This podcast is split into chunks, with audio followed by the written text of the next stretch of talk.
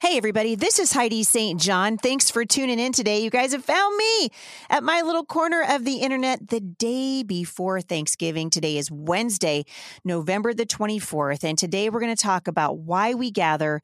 And uh, I'm going to answer a few of your questions. Stick around. I think you're going to be encouraged.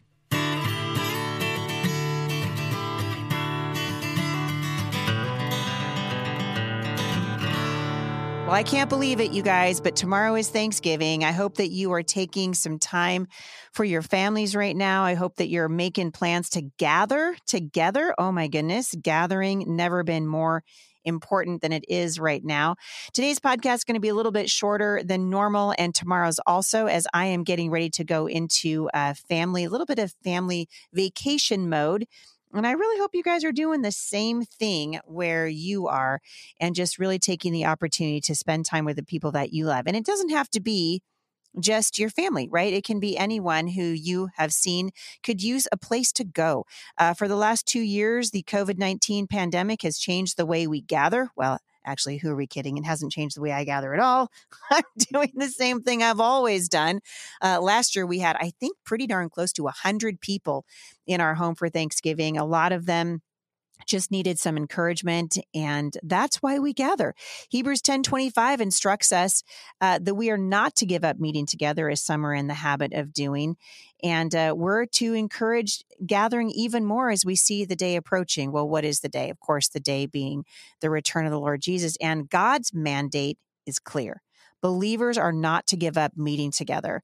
And uh, I just want to encourage you to continue to meet together, to continue to encourage each other, uh, as we have done for generations in this country, to remember why it's so important that we get together and not to forsake getting together and not to forsake really just rejoicing in what God is continuing to do. Because no matter what happens in our nation or around the world, at the end of the day, our hope is in Jesus. And we know that that's where we're going to be, right? We're going home to be with the Lord.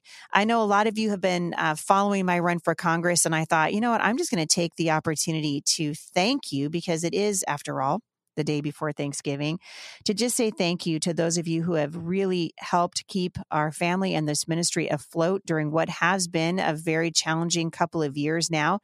And uh, I can't believe it. I was telling my husband the other day, I said, we are going on. What are we coming up on now?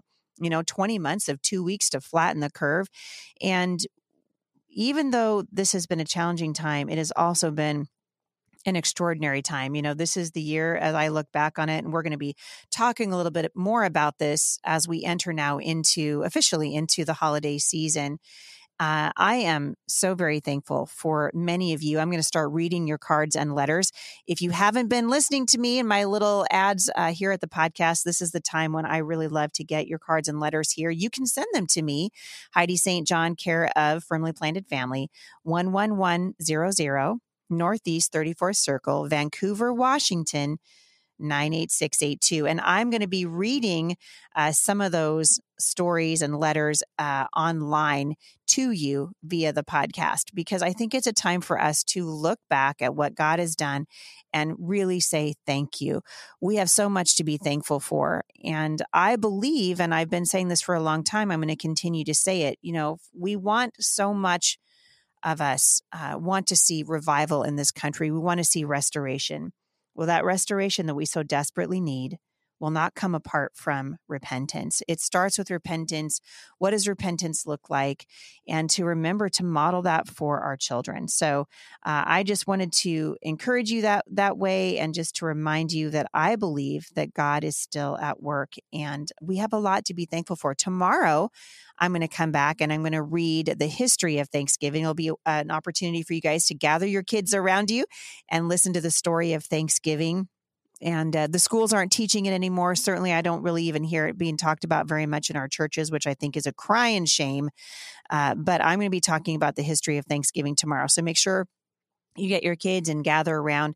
Uh, it'll be a, an awesome opportunity for us to encourage each other and to remember why we have Thanksgiving in the first place and why I keep telling you guys, you know, tomorrow's Thanksgiving. I say we don't talk about anything, but uh, politics and religion because the country was founded because of politics.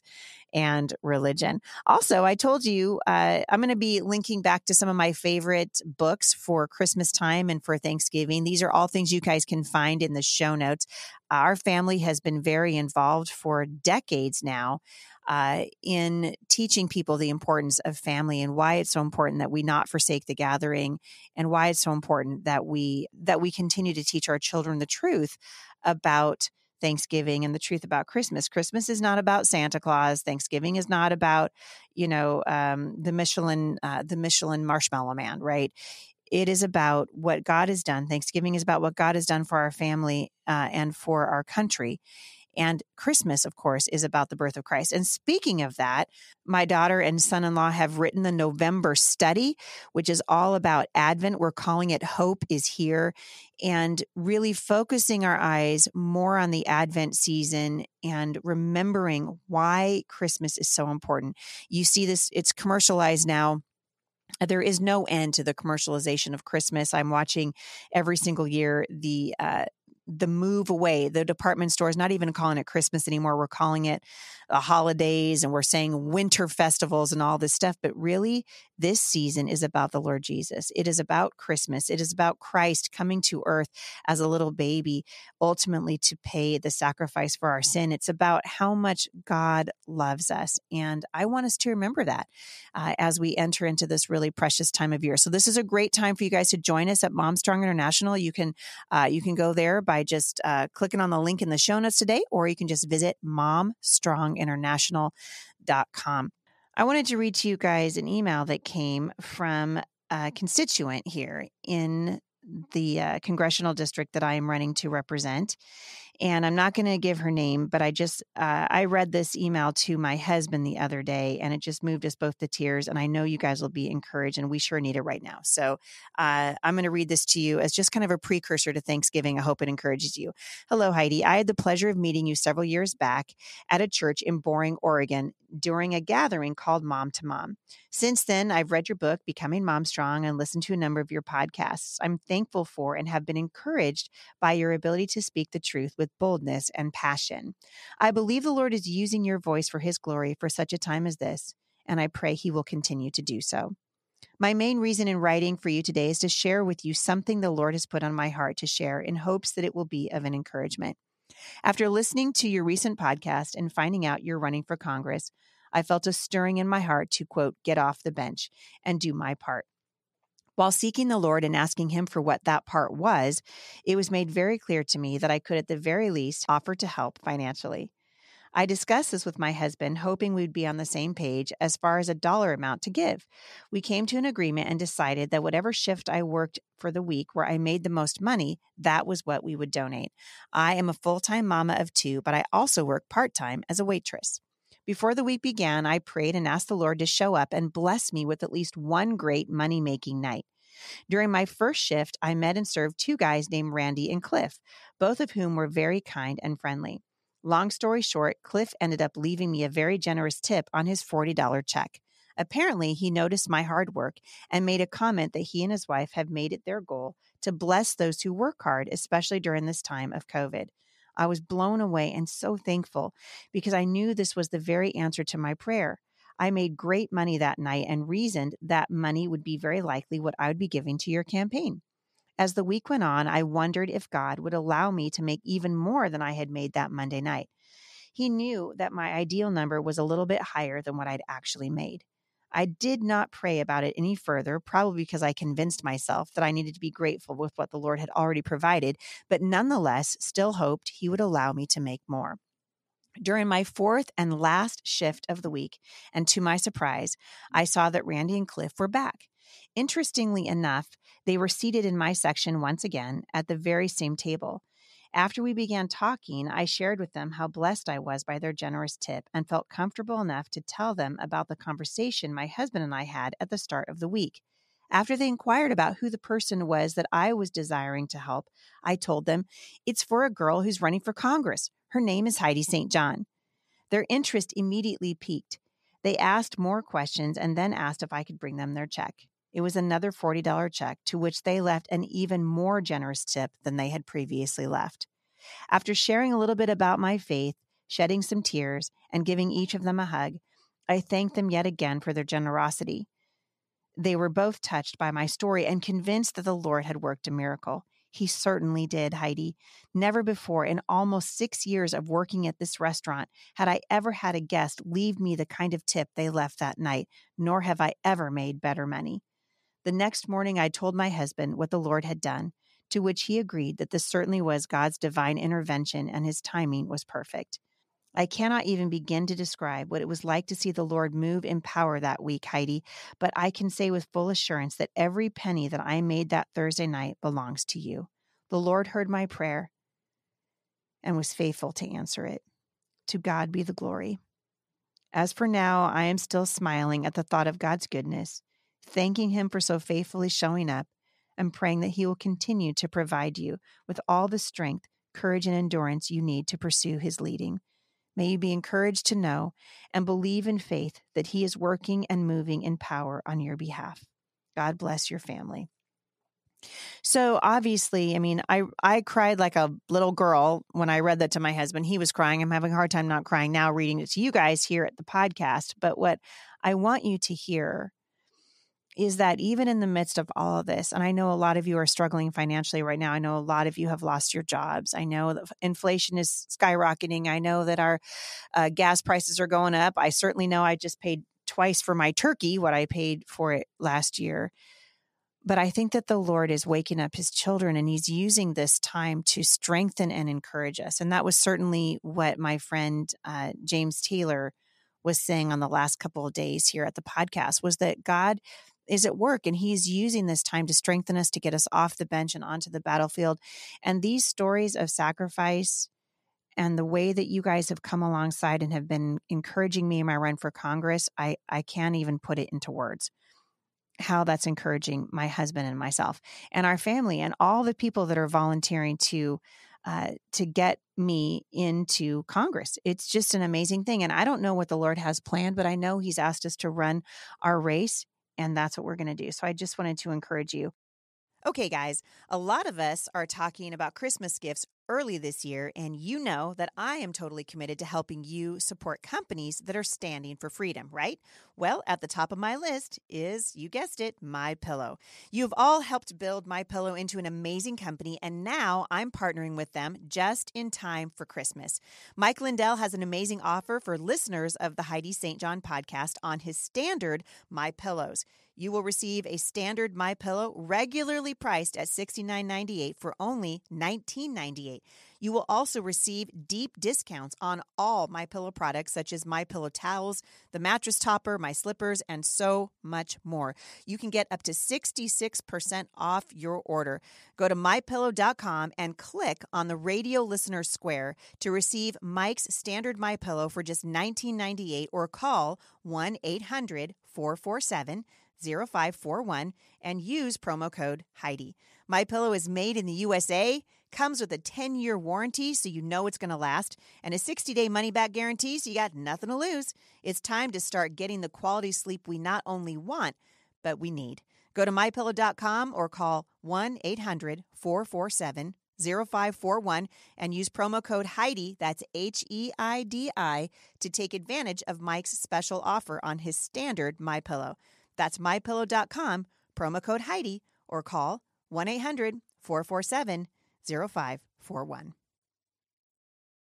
Also, we've been getting lots of letters from you getting off the bench. Uh, I heard from a, a wife who is trying to help her husband, who is a major in the Marine Corps, served honorably for 17 years, and now is potentially facing court martial should his request for religious accommodation be denied. I'm going to actually link back to an article that she wrote in the show notes today because we need to be aware of what our other brothers and sisters in Christ are going through, and we need to be standing together. And the very least, we can stand together in prayer. And also, I think we can reach out, just like this mom has done for me in my run for Congress, and give what we can financially. The Lord is going to meet us in this time. I just know it. And we're going to have, like we said yesterday, stories for our children and our grandchildren. And uh, I just, I want to encourage you. Next question comes from Shannon in Watauga. I think that's how you say it, Shannon. I'm not actually sure. She said, please tell me what part of the Constitution the vaccine mandate is violating. Well, I don't really even know where to begin on this one because I think this is going to go down as the most significant attempt. What the Biden administration is doing is probably going to go down as the most significant attempt uh, to expand the power of the presidency in modern history. So let me take you guys back to September 9th when Biden issued a bunch of sweeping vaccine mandates, which we have estimated could affect as many as 100 million people. So, under the new rules, employees working at healthcare centers uh, receiving Medicaid or Medicare funding, which is the vast majority of healthcare centers in the United States, are going to be required to get vaccinated or submit a weekly test showing they have not contracted the Rona. Some federal employees, as well as employees working for federal contractors, will also be subject to the rule. And of course, this is this is continuing to go forward. Businesses that fail to impose the new rules are fined fourteen thousand dollars per violation by OSHA. This was stopped, obviously, by the Fifth uh, Circuit Court the other day, but we know that they're going to attempt uh, to go around it. So this is something we really should be we really should be praying for. I believe uh, that the Biden administration is wildly out of line on this. For example, at one point during his speech, uh, he was speaking directly to tens of millions of Americans who've chosen not to get vaccinated. And he said, and I quote, We've been patient, but our patience is wearing thin, and your refusal has cost all of us. What a creep of a human being this guy is. So uh, the Hill said, let's put aside questions about whether people ought to choose to get vaccinated, right? Because that's not the point or even whether businesses have the authority to demand that their employees get vaccinated. These are important questions, but the real question is Does the president have the power to demand that employees and private companies be subjected to a vaccine mandate? And on that question, I believe that Biden has violated both the spirit and the explicit language of the Constitution. If the president is permitted to run roughshod over our constitutional liberties in such a reckless manner. Do you guys really think that future presidents aren't going to do the same thing or go even farther, right? Give these guys an inch and they're going to take a mile. That's exactly what's going to happen. And when he was confronted with questions about the constitutionality of the mandate, his defenders insisted that he had the authority to issue a national vaccine mandate under a vaguely written Occupational Safety and Health Act of 1970 which was created to improve safety conditions in the workplace. But a federal statute cannot be interpreted to warrant an unconstitutional law since the Constitution is the supreme law of the federal government, which everyone seems to have forgotten recently. So, unless a legal scholar can cite a provision in the Constitution that gives the president authority to mandate vaccines or even to simply regulate public health, the OSHA Act of 1970 cannot be used to justify his mandate. And so no such constitutional provision exists. I've heard of uh, other people. My friend Rick Green has been on the show talking with me about this case in 1905, Jacobson v. Massachusetts. A lot of people are using that as proof that the president has authority to issue a vaccine requirement. Now, it's true that the Supreme Court in Jacobson ruled that the vaccine mandates can be imposed by a local government so long as that government is not acting in violation of state law. And it's also true that the Massachusetts law cited in the case was even more intrusive than the policies now being pushed by the Biden administration. But the argument falls spectacularly on its face for one very important reason. In Jacobson, the Supreme Court determined that a local vaccine mandate is permissible under the Constitution because the states have maintained their police powers and authority to regulate public health under the 10th Amendment, which guarantees, quote, the powers not delegated to the United States by the Constitution nor prohibited by it, uh, it to the states are reserved to the states respectively, or to the people. But the decision in Jacobson does not include language indicating that the national government has the same authority.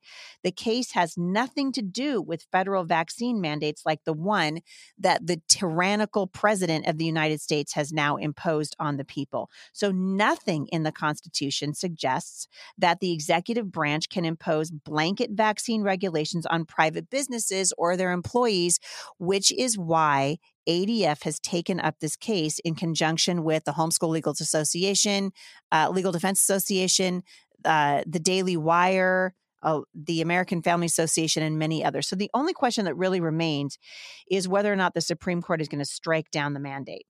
And if the court refuses to get involved, the public's going to suffer for generations as one presidential administration after another erodes our hard-won liberties. This is the true, uh, the true thing that we are uh, facing right now. And a lot of people are going to say, well, the vaccine mandates are not unconstitutional and it's okay and they can do whatever they want. And man, we are on a slippery, slippery slope right now. So I'm going to encourage you guys to do your homework.